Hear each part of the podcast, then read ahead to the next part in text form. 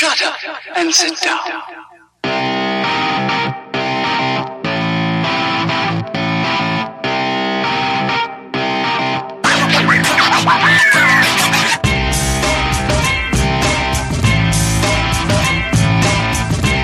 You're listening to The Bridge, keeping you connected with all things sports.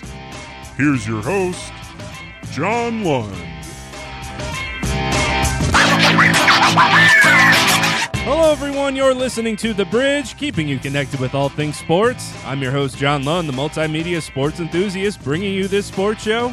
What's it like to make a living immersed in the NFL stats and record books? We'll talk about that and whatever else I happen to have up my sleeve on episode 43 of The Bridge. Greetings and salutations, everyone. Welcome back to another installment of The Bridge, coming to you live on Sports Radio America every Wednesday night, 7 to 8 p.m. Eastern Time, to bring you the best and brightest of the sports world. That's right, The Bridge is live on Sports Radio America each Wednesday night, though the show is technically pre recorded. If you missed the live show, the podcast version of The Bridge is available 48 hours after the initial broadcast, which means you can find the newest episode on iTunes or on my website at londonbridge.com on Friday nights. I'll save all the ways you can listen to and interact with the bridge at the end of this program. If anything, you can call in or text the show 24 7 at 929 Bridge 7. That's 929 274 3437. Contact the show with your questions, comments, stories, or hot takes, and you might just be featured in the next installment of The Bridge. All right, let's get into the fun stuff. Sound the siren!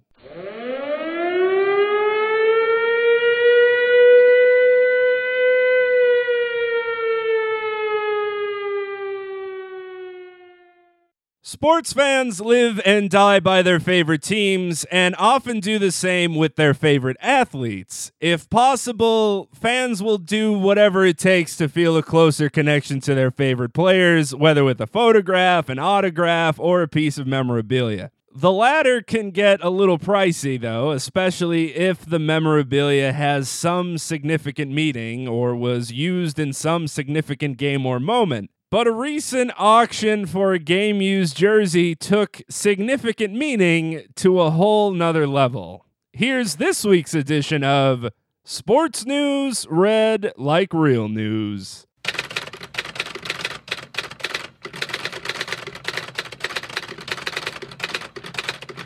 Elimination games can be one of the best parts about sports because of the drama those games provide. In almost all circumstances, a team would want its best players to be playing in the game to give the team the best chance to win. The American League and National League wildcard games that kick off the MLB playoffs is a prime example of the drama filled battle for two teams vying to get into the postseason. But one of the biggest criticisms to this year's baseball postseason was Baltimore Orioles manager, who decided to leave the best relief pitcher in baseball on his bench while the game headed into extra innings.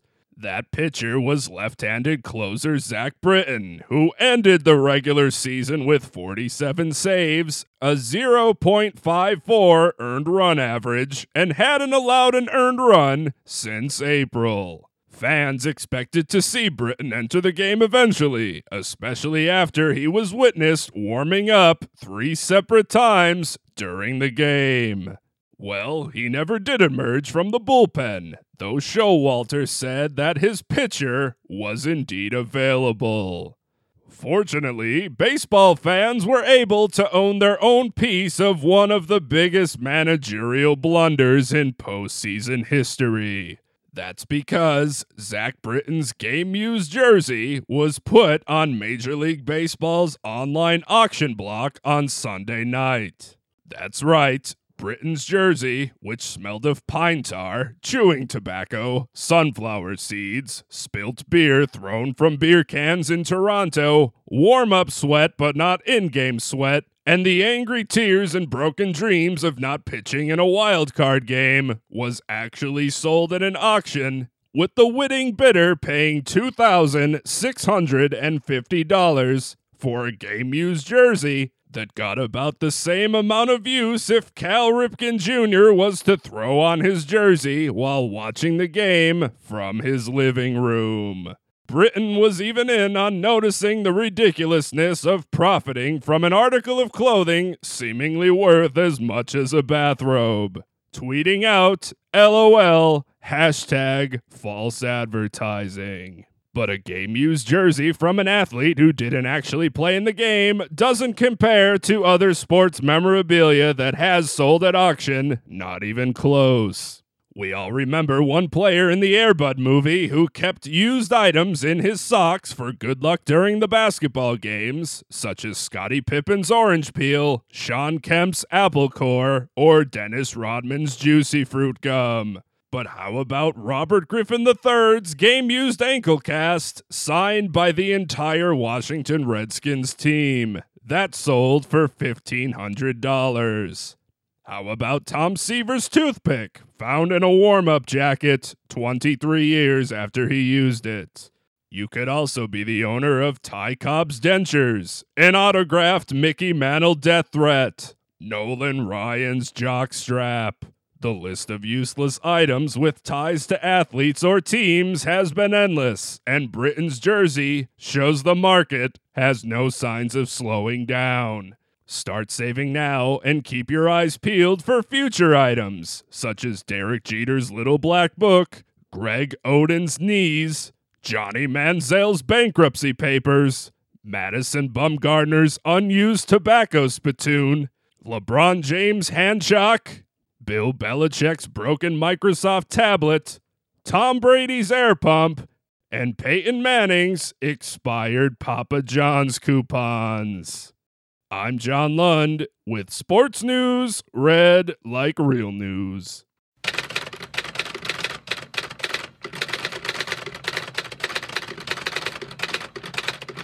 Let's take a quick break to pay the bills. When we come back, the ghost of Walter Payton was spotted in Miami for this week's Wait, who? We'll be right back on the bridge, keeping you connected with all things sports. The Miami Dolphins haven't exactly had the best running attack of recent seasons, but that all changed this past Sunday when a star running back was born. Well, at least for one week, that is. Here's this week's Wait, who? Hoo!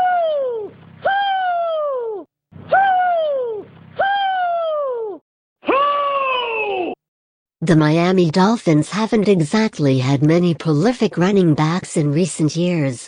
You might remember Ricky Williams, who played for two stints in Miami from 2002 to 2005 and 2007 to 2010, with a brief retirement thrown in there for good measure, for smoking that sweet, sweet Mary Jane.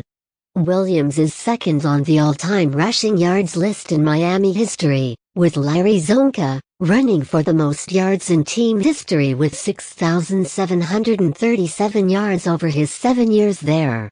But that was back in the 70s. Recently, Miami hasn't had much of a running game. When Lamar Miller left for the Texans coming into this season and new RB Arian Foster went down with yet another injury, Ronnie Brown wasn't walking through that door. Enter, Jay Ajayi. Wait. Who? Jay Ajayi was redshirted as a true freshman at Boise State University in 2011, and during his free time that season, decided to steal some sweatpants from Walmart. He was later arrested and sentenced to five days in jail. I mean, sweatpants in the school bookstore are pretty expensive, but come on, man. As a junior in 2014, he finished fourth in the nation with 1,823 rushing yards and second nationally to current San Diego Chargers running back Melvin Gordon, with 28 rushing touchdowns. He ended his season with a 134-yard, three-touchdown performance in the Broncos' 38-30 win over Arizona in the Fiesta Bowl, and later announced he would forego his senior season and enter the 2015 NFL Draft. Ajayi was drafted 149th overall in the fifth round by the Miami Dolphins, and signed his rookie contract, worth more than $2.5 million. Just think of how many sweatpants that money could buy. He made his professional debut on November 8, 2015, against the Buffalo Bills, and scored his first NFL touchdown against the San Diego Chargers in Week 15. Overall, though, he didn't see much of the field. This season, after being held to under double-digit carries in Miami's first three games, Ajayi rushed for 42 yards and a score and had the breakout game of his career against the Pittsburgh Steelers, despite the return of Foster to the lineup. Ajayi rushed for 204 yards on 25 carries and scored two touchdowns to help lead the Dolphins to the 30-15 upset win. The former soccer player is now the only Super Bowl era Dolphin, other than Ricky Williams, to run for 200 yards and two touchdowns in a single game. Williams holds the franchise record with 228 yards in a game, set back in 2002. So, did Ricky Williams slide a little slicky icky icky to the new Miami running back before the game? Was that really Barry Sanders? Does anyone even watch football anymore? If anything, who's a fun name to yell for your fantasy team when he breaks free for the end zone? Jay Ajayi. That's who. Hoo!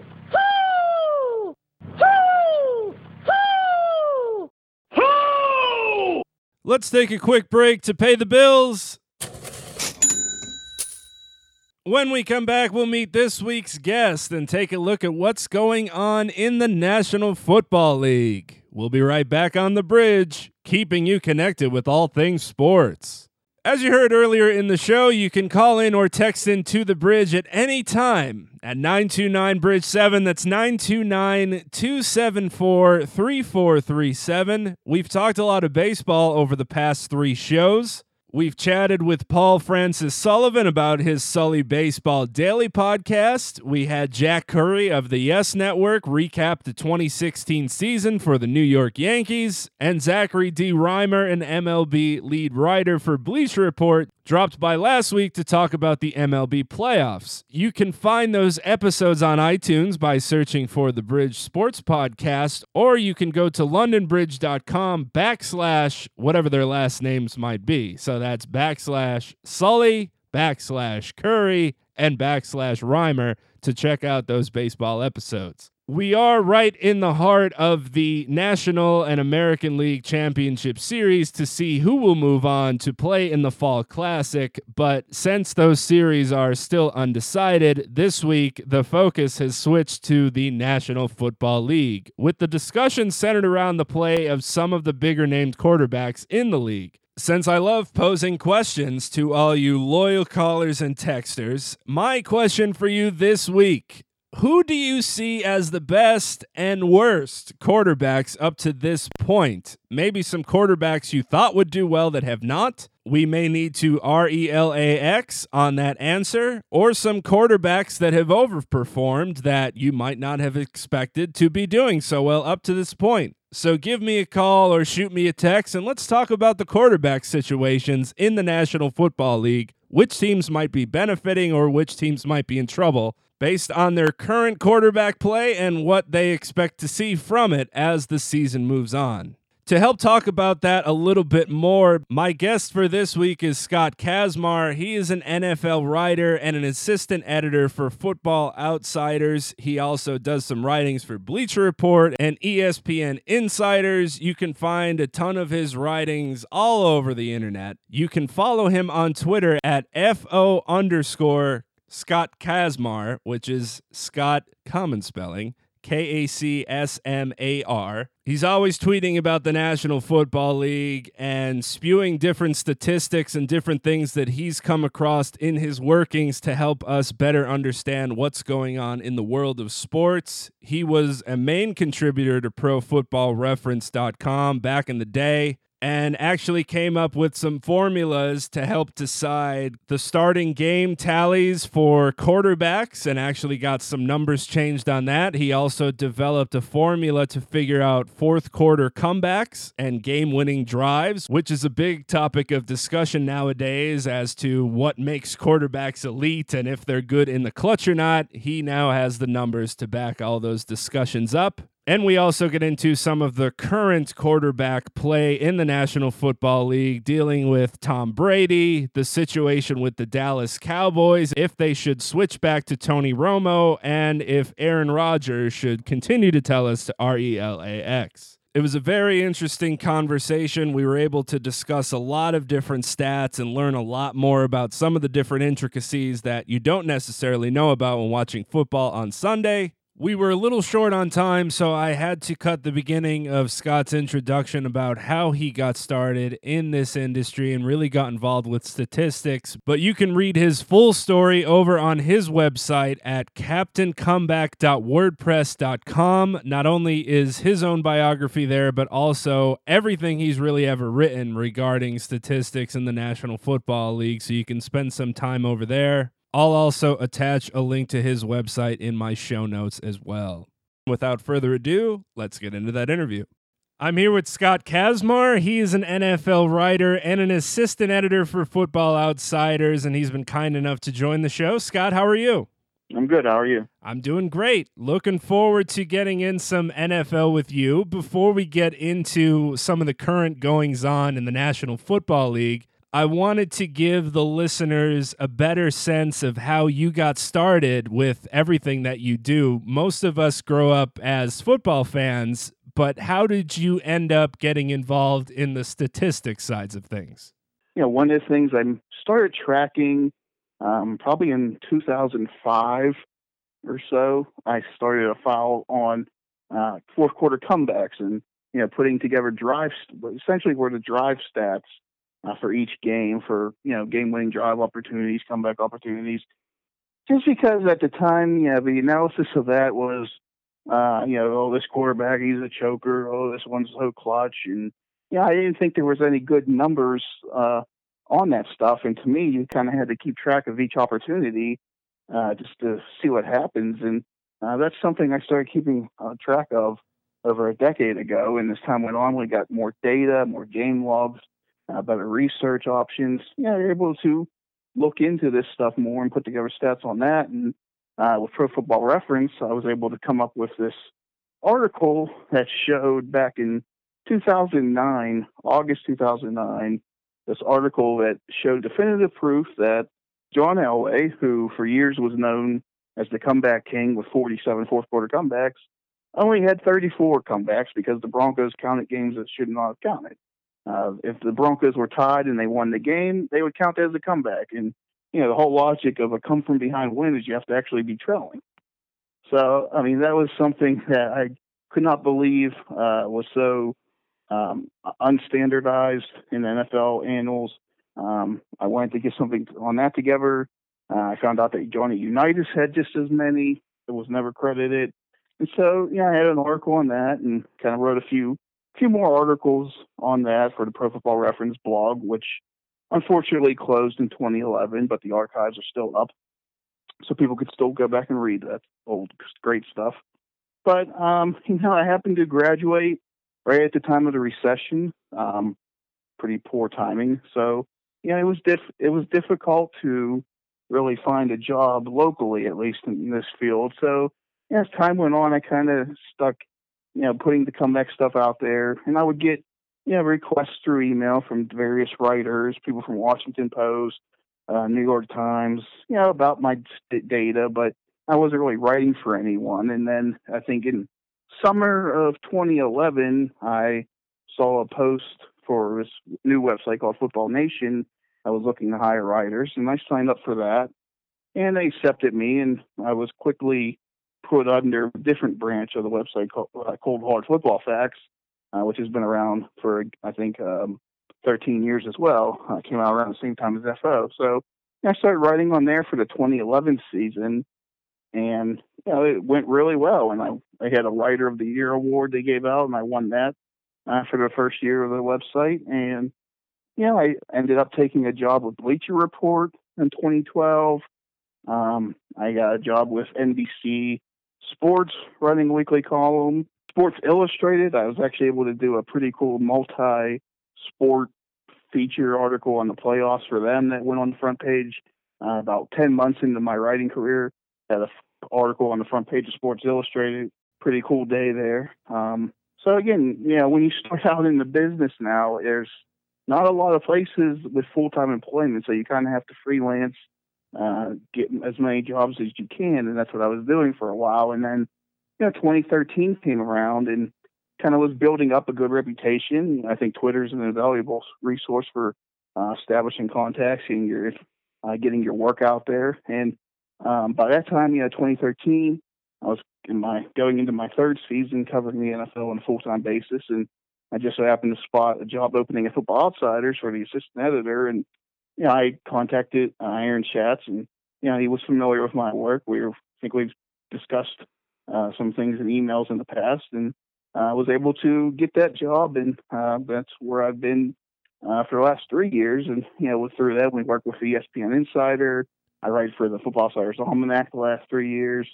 So yeah, that's what I'm doing now. And it really kind of all started with a random comment on a message board, but uh, you, never know. I mean, you catch a lucky break. Right, and here we are. And you mentioned Pro Football Reference, which is still one of the holy grails when it comes to statistics and looking things up when you need pertinent information. And one of your claims to fame, as you mentioned, was the database was started for quarterbacks starts, and your work and research even got some of those stats changed. And then you went on to put together the game winning drives, the fourth quarter comebacks. When you're doing projects like that, how much time and energy goes into something like that in order to get it all compiled?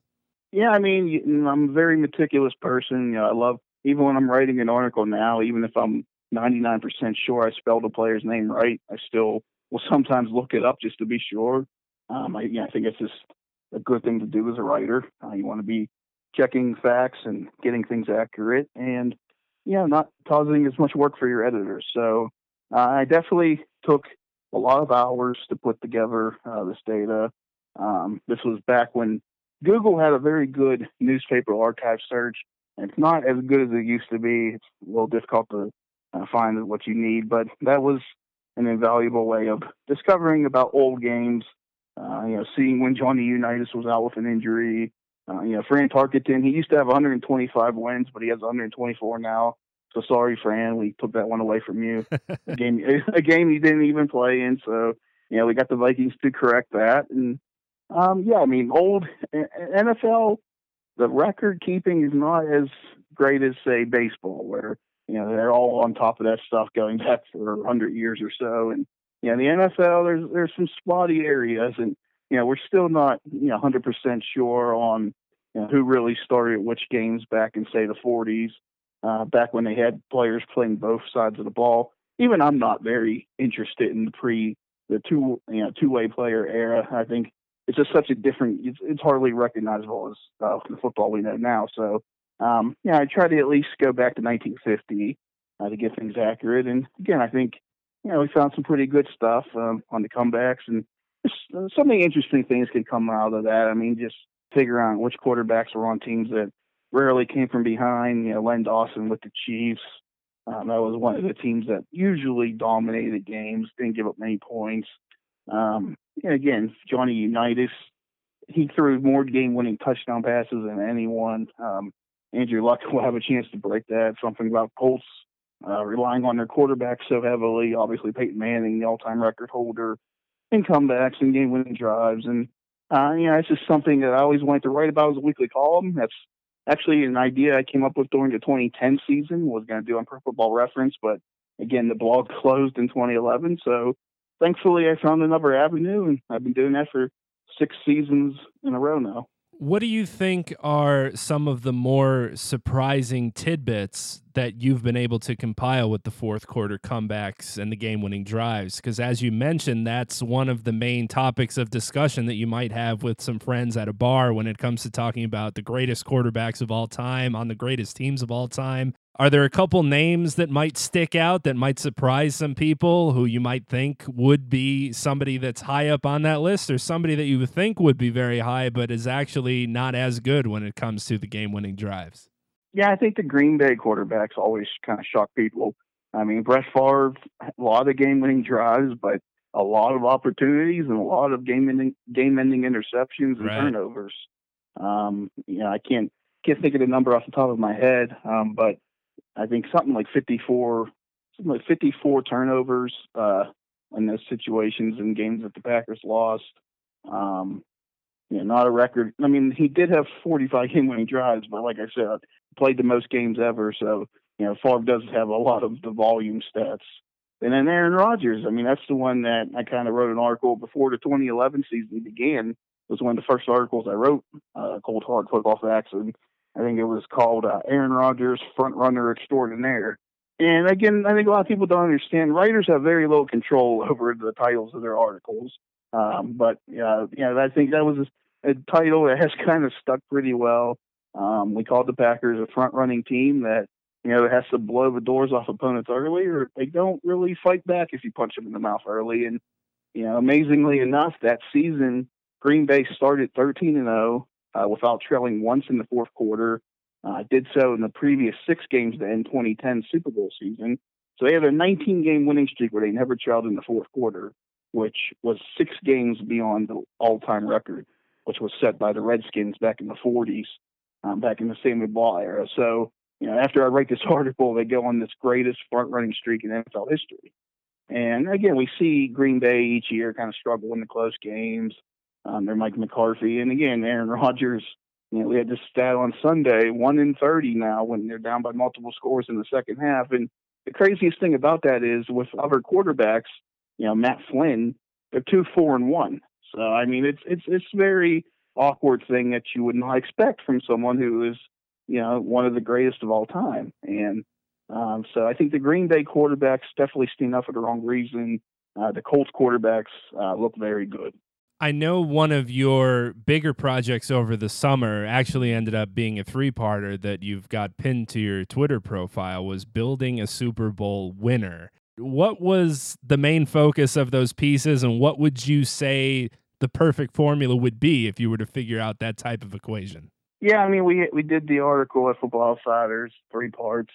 Um, you know, we have we have data on the website going back to 1989, so that's that's the that's the part that's the those are the years we looked at from 1989 through 2015, and just you know looking for what traits are shared by Super Bowl winners, and typically, uh, one of the biggest findings is that it's a team that's already good. So I mean, I think 72% of Super Bowl teams in this era they were in the playoffs the year before. So I mean, part of my motivation for writing it was just the way people try to you know find dark horses for Super Bowls.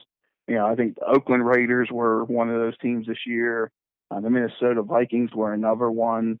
Um, it still looks pretty good for uh, Minnesota, but uh, you know, one of the things we wanted to look at were you know is being a balanced team actually a good strategy? I mean, do would you rather have a number 10 offense, number 10 defense, or you know, would you rather have the number one offense and maybe you know the 18th defense? I mean, is it better to be balanced, or is it better to have a dominant unit? And we found that most of the Super Bowl winners since 1989 they had at least one dominant unit. And obviously, the Broncos last year had the best defense in the league uh, by a pretty good margin as well. So, and you know, they had the worst offense to win the Super Bowl uh, in this era as well. So that unit was able to carry that team. But generally, in this era, you know, we've seen some surprise Super Bowl teams, the Ravens and the Giants, teams that got hot at the end of the year. But they were generally good teams over an extended period of time. John Harbaugh made the playoffs his first five seasons. You know, that was a team that was close. Right. Uh, the Giants usually start, you know, five and two or whatever I think they started five and two like seven years in a row under Tom Coughlin. And obviously, I think Eli Manning was spectacular in 2011.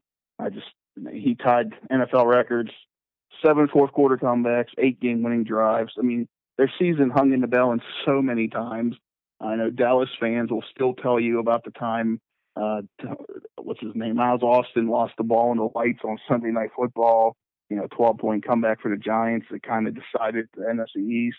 So I mean, that was a great uh, way to start my career with that season with the Giants and all the comeback wins, and even a guy named Tim Tebow, I will admit, kind of helped you know get my column out there that season.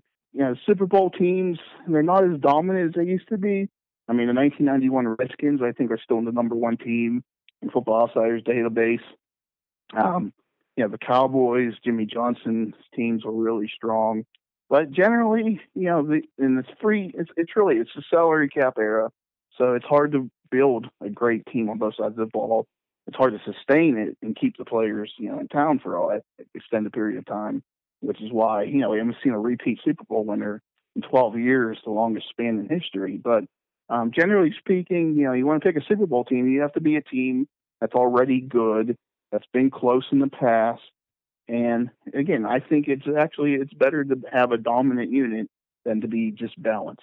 When it comes to the record books, do you have a favorite or most obscure, or is there a record that you like to reference often that people might not think of but holds a lot of weight with whatever you might happen to be talking about?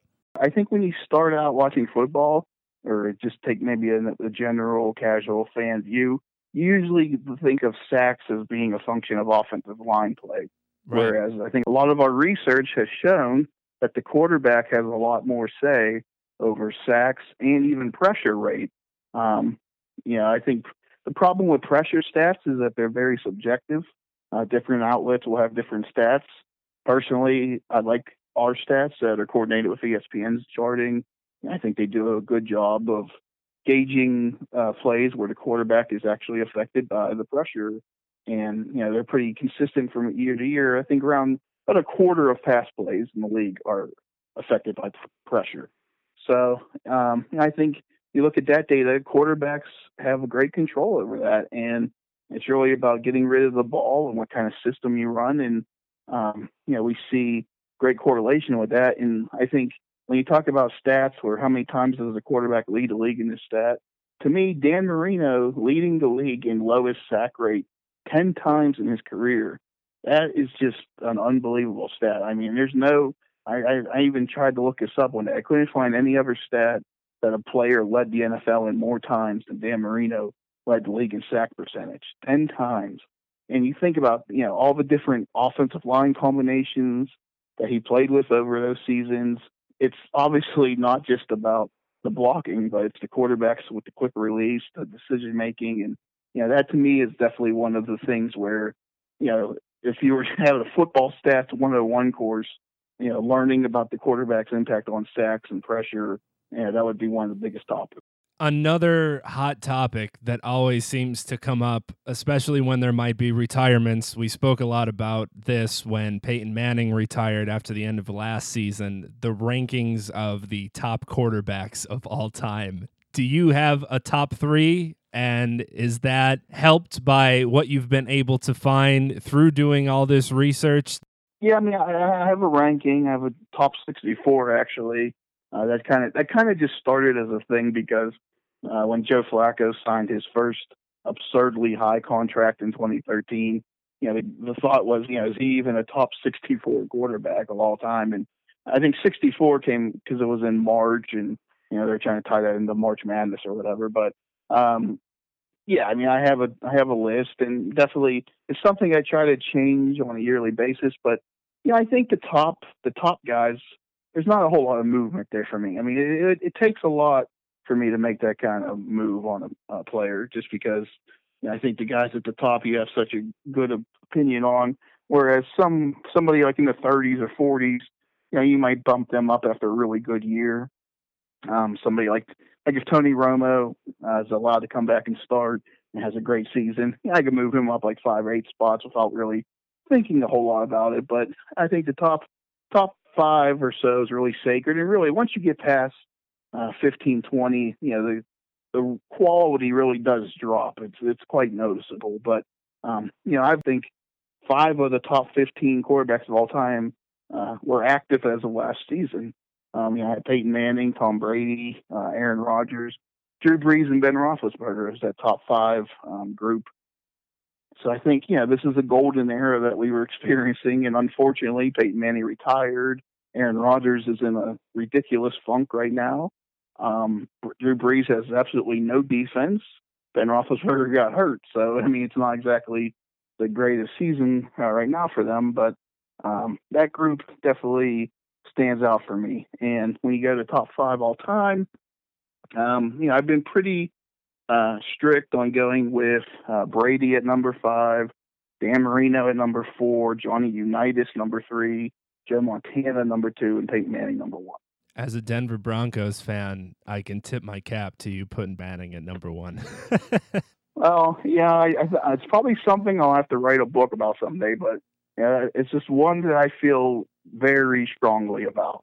Um, yeah, I, I mean, I, we could go an entire show just on that topic, but again, to me, there's no player who, regardless of what you put around him, you know, the coaching, the the teammates, the defense, running game, regardless of what you put around them, no player gives you a better chance to win any game than Peyton Manning. And you know, I think he proved that over a long period of time. Um, I think again, the coaching's a huge point. You know, Bill Walsh and Bill Belichick helped the other guys groom them into what they became. And you know, to me, Peyton Manning, he got drafted anywhere in 1998.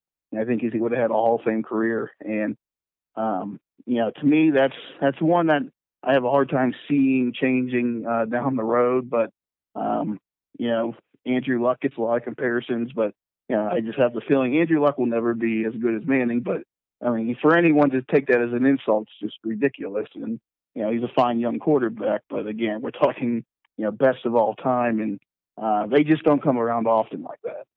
So, since you've got a pretty good handle on quarterbacks, I figured we'd begin wrapping things up by having me throw out a couple of names in the National Football League so people can keep an eye out on what they might be doing for the rest of the season. And since he has the least amount of games under his belt, we could start with Tom Brady. Were you surprised to see him just really get right back on the horse from where he last left it from last season no, I mean I wasn't surprised. I think you know he played in the preseason, um, and again, I mean Bill Belichick is going to have the team ready no matter uh, who the opponent is, no matter who's starting. They're always going to be prepared and better prepared to, uh, than who they're playing. And again, they were doing pretty well uh, in the first four games without him, and then obviously Jacoby Brissett is not quite up to you know the experience level of a quarterback that can run that offense to perfection. But you know, I think Jimmy Garoppolo looked quite good. Um, you know, Patriots fans obviously can be very pleased about his future, assuming that he's is the true successor to Brady, which you know would seem to be logical at his age because again, quarterbacks they all eventually succumb to old age, and you know Brady at 39 still looks good, but um, you know it just kind of hits you quick, and we've seen that countless times in the past. But uh, yeah, I'm not surprised with it so far. I just think you know the whole league is going to have to catch up to what the Patriots are doing with their offense. Seems like every year there's a new wrinkle or new addition that is hard to account for right away. And right now, I think it's Martellus Bennett it seems like they're the early favorite to at least get back to the Super Bowl. Do you see any teams being able to catch up with the Patriots and be able to compete with the level that Tom Brady has been competing at to maybe knock them off that perch later in the season? Yeah, I mean that was the question we had on ESPN Insider this week, and you know, I, I kind of didn't want to really pick a team because I honestly believe that you know they're their own biggest enemy, and it's a matter of staying healthy. And I mean, really, it's Brady and Gronkowski. Those are the players that you know have to stay healthy, and you know Brady usually does, but Gronkowski is the one that's had trouble in the past with injuries. And um, but again, as long as they're healthy, I really have a hard time seeing anyone beat them. But uh, you know, as history shows, when the Patriots lose in the playoffs, it's always a rematch from the regular season. Um, so you know, you think about Pittsburgh. You know, not going to have Roethlisberger this week.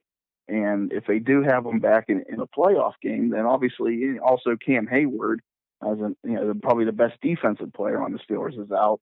So I mean, if that's a rematch in New England in January, you know, it would obviously be a lot different than what's going to happen on Sunday. But you know, at the same time, I just know that the Steelers uh, have been very much out coached and outplayed when they play New England over the years. But yeah, that's a team that can actually score and keep pace uh, with the the offense of New England. So I mean that would have to be one option, and then the other I think is Kansas City. You know, people kind of forget that Jeremy Maclin was playing very injured in the playoff game in January. Justin Houston, I think he only played like eight snaps, was not healthy at all. Spencer Ware was the best running back after Jamaal Charles got hurt. He wasn't playing in that game. So I think if the Chiefs went into uh, Foxborough this year, you know, they have a chance to have their best running backs, um, you know, be able to control the clock, long drives. Um, you know, Justin Houston could come back, um, provide a great pass rush. I think he's not, I mean, not quite Von Miller, but I mean, he's pretty close. Um, you know, someone like that. And obviously Marcus Peters, great ball skills. So I think, yeah, that's a team that could hang with the Patriots. But again, there's very few options because, um, you know, I don't think Houston has any shot. You know, the Colts are a wreck right now, probably won't make the playoffs. The Bengals have disappointed. And, you know, the Ravens have been Patriot killers in the past, but I just don't think you could trust that team right now to make the playoffs. And even a team like Buffalo or Oakland, if they break their long playoff drought, I just don't think uh, going to New England is going to work out for them in January. So, you know, to me, it's Pittsburgh or Kansas City, or uh, you know, it's easy Super Bowl trip for New England.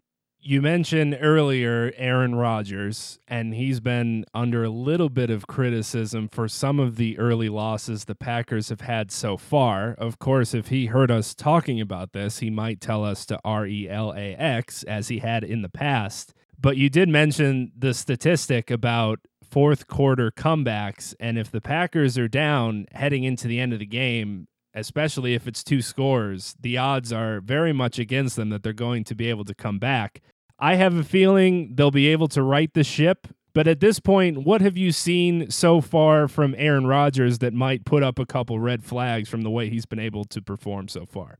And the performance in Minnesota is also uh, a big problem for Green Bay, uh, possibly looking at just a wild card. But there were problems early last season. Know, had, he had the great game on Monday night against Kansas City, um, and that was like the third game of the season. And then they kind of had three games where they won them. His stats were pretty decent, but you know they weren't uh, exactly dominant performances. And you know they were six and zero oh, bye week, going to this big game with Denver on Sunday night, and they just got destroyed in that game.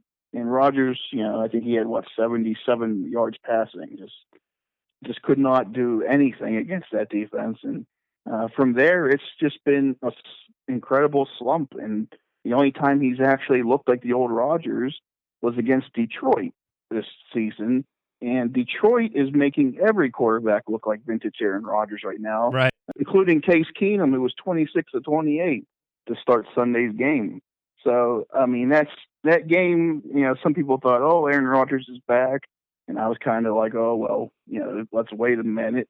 And sure enough, uh, he's gone right back to the same substandard performance. And I mean, I really think he left a ton of points on the field on Sunday against Dallas, and you know, the fumble at the one yard line, and just some of the throws that he missed that were, you know, something you used to expect all the time. And you know, everyone thought Jordy Nelson coming back would be a cure all for this offense, and it uh, just hasn't uh, done anything really. I mean, he gets a touchdown every week, but you know, they're not on the same page that they used to be. The explosive plays down the field aren't there, and you know the accuracy again more off off target throws the last two years uh, than any of his past seasons.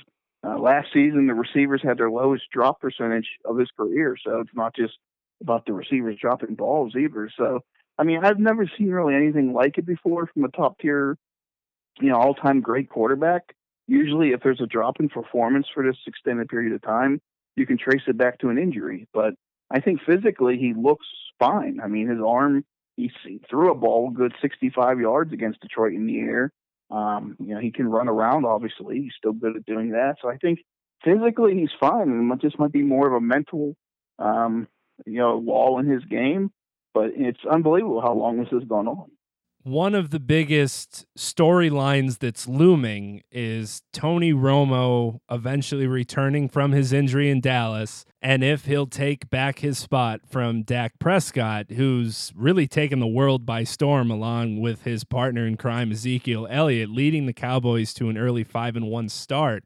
What do you think the best decision would be for the Dallas Cowboys when Tony Romo is ready to come back? Should they take Dak out and risk losing the momentum that he's been able to build up?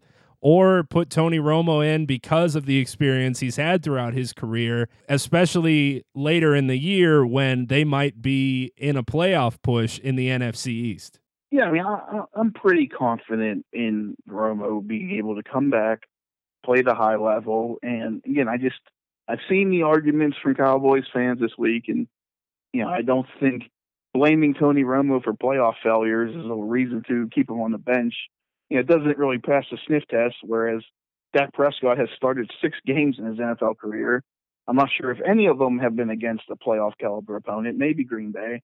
But um, you know, again, let's just hold off on uh, claiming this guy is the next quarterback. Where uh, obviously he will be their successor, and they should be very happy with how he's played. But to me, Romo did not lose his job for performance; it was injury. So I think he should have a chance to regain it. And I just don't see any reason why Dallas would suddenly play worse football uh, with Tony Romo at quarterback. I mean, he's going to give you experience, uh, someone that can run the no huddle, someone who can improvise and make plays you know, when pr- protection breaks down. Um, you know, he can't maybe run as well as Prescott, but I mean, you know, Prescott's not exactly Cam Newton out there. I mean, or even you know top tier rushing Russell Wilson. So I mean, he's had some rushing touchdowns, but it's not exactly like one of those other quarterbacks, and mostly a pocket passer. So I think Romo again with that offensive line. Dez Bryant comes back. I mean, it's shocking that Dez Bryant could not get on the same page with Dak Prescott when he was healthy. Whereas Cole Beasley, you know, Terrance Williams, I think they're catching 70, 80% of their passes from Prescott. But, you know, I think Romo, he's experienced with playing with those guys, uh, with Jason Witten, again, Ezekiel Elliott, rookie of the year, probable. Um, so, I mean, you have everything going for you. Defense is playing one of the best stretches it has in the last decade. Again, I don't see any reason why you don't go back to Romo. And you put him on a short leash, and if he doesn't play well, if he gets hurt, then you just go back to Dak Prescott. No one can sustain a real high level of play as a team throughout the whole season. There's going to come a game where Dak Prescott looks like a rookie and he makes mistakes and Dallas loses. I mean, I think you just make the move now, assuming he's assuming he's 100% healthy. I mean, that's the key. You don't just rush him back. But you know, with a bye week, that's very you know convenient timing. So I think it's a good time to bring Romo back and uh, get this thing going. But um, I understand the reason for wanting to keep Dak Prescott in, but you know, I think his time will come, and he's done a great job so far. But you know, this is still Romo's team. Are there any quarterbacks up to this point that have surprised you, whether that's in a good or bad way so far? Yeah, I would say Sam Bradford has definitely surprised me. Um, you know, I've never been a fan. Um, I think his rookie se- even from his rookie season, you know, there's kind of the uh, media um, preference to build up a superstar player uh, before they actually hit that status. And his his rookie season was just not very good, but he got a lot of credit for that. And then once he got injured in the second season, did not play as well. You know, the media kind of forgot all about Sam Bradford and just kind of making a lot of money for not really doing anything in uh, St. Louis, and then he goes to the Eagles.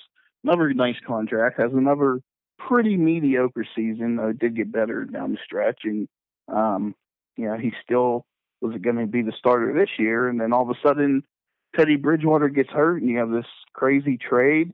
I thought Minnesota gave too much for a quarterback that marginally gives you more than Shaun Hill would. I've always been a big Shaun Hill fan, I think he's one of the more competent backups. And, you know, he's come out and played really well. And, you know, they don't have a good running game. Uh, it's one of the worst in the league. You know, they don't have Adrian Peterson. They um, didn't have Stefon Diggs their last game. They're losing offensive linemen, and Bradford's just hanging in there against pressure and playing well. And they're not scoring many points, but um, you know he did just get there in August, and uh, again he looks better than he ever has in his career. And I don't know if he can. I mean, it's only been four games, but uh, we'll see if he can sustain it. But you know, if he has a career year, leads the Vikings to the playoffs, then you know it absolutely was worth the um, first round pick, and I never would have expected that. Are there any storylines that we should be keeping an eye out for for the rest of the season, whether that's on the quarterback side of things or the record book or stats side of things that we should keep track of in the upcoming weeks? Yeah, I mean, I think I'll, I'll just uh, kind of toot my horn about my Super Bowl pick. You know, I, I went I went for Seattle again, probably like the third year in a row, and you know, one of my favorite stats that I came up with, you know, the Seahawks ability to compete every week, to not have you know these awful games like the Steelers. Again, I say this as a fan, but the Steelers love to just go on the road and absolutely tank against a team that they should have beaten. Um, you know, the worst performance any team had against Miami this year, and the Steelers do that every single year, a couple times even. And Seattle under Pete Carroll has been unbelievably competitive. I think it's up to 93 games now. Going back to week three of the 2011 season, the Seahawks have had a 93 game stretch where they were at least within one score in the fourth quarter. Um, you know, it's just an unbelievable run. The previous record was 69 games by the Packers, uh, 2008 to 2012. The Seahawks are at 93 games where they have not been blown out. And uh, again, every game they come back and they've been down 21 points. They were down 31 nothing in the playoffs in Carolina. Still came back to within a touchdown. Uh, didn't get the onside kick at the end. So I mean, they take every game serious, and you cannot blow that team out over a course of 60 minutes. And uh, have a lot of respect for that. And you know, Pete Carroll was great at doing that. at USC, they rarely ever were blown out. Russell Wilson was just like that in college. Uh, go figure. So I mean, it's been an incredible streak, and because of that streak, the Seahawks have led the league in DVOA, our main efficiency stat, Football Outsiders. They've led the league in DVOA four years in a row, which has never been done before. And I didn't check the current ratings. I think they're near the top again, so they have a chance to make it five years in a row. And again, it's just a function of being such a balanced team on both sides of the ball. Um, yeah, the running game's not quite there yet this year, but they've had some injuries, and I think Christine Michael another player has kind of proven me wrong with his uh, start this season.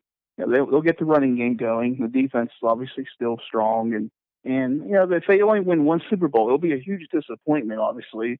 And I, I can think of which play uh, they should have changed to uh, win another one. You know, run the run the ball at the one yard line, please. and hopefully that's not the legacy that they have, but I think they'll have they have as good as a chance as anyone to um, you know win win the Super Bowl. Scott, I have to thank you for coming on. I really appreciate it. It was great to hear some of the insights that you don't normally hear on a day to day basis or when watching football on Sunday. So, hopefully, the listeners were broadened a little bit more to some of the different things that you've been able to put together throughout the years. And if you come up with a new stat, I guess I'll just have to have you come back onto the show so you can fill us in more about that as well. Thanks for having me. That's going to do it for The Bridge. You can listen to this show and all previous shows over on my website at lundinbridge.com. That's L U N D I N B R I D G E. You can also follow me on Twitter under that same handle at Lundin Bridge. You could subscribe to The Bridge on iTunes by searching for The Bridge Sports Podcast or by searching for John Lund under artists. By doing so, you'll immediately be notified when new episodes are posted as podcasts each week.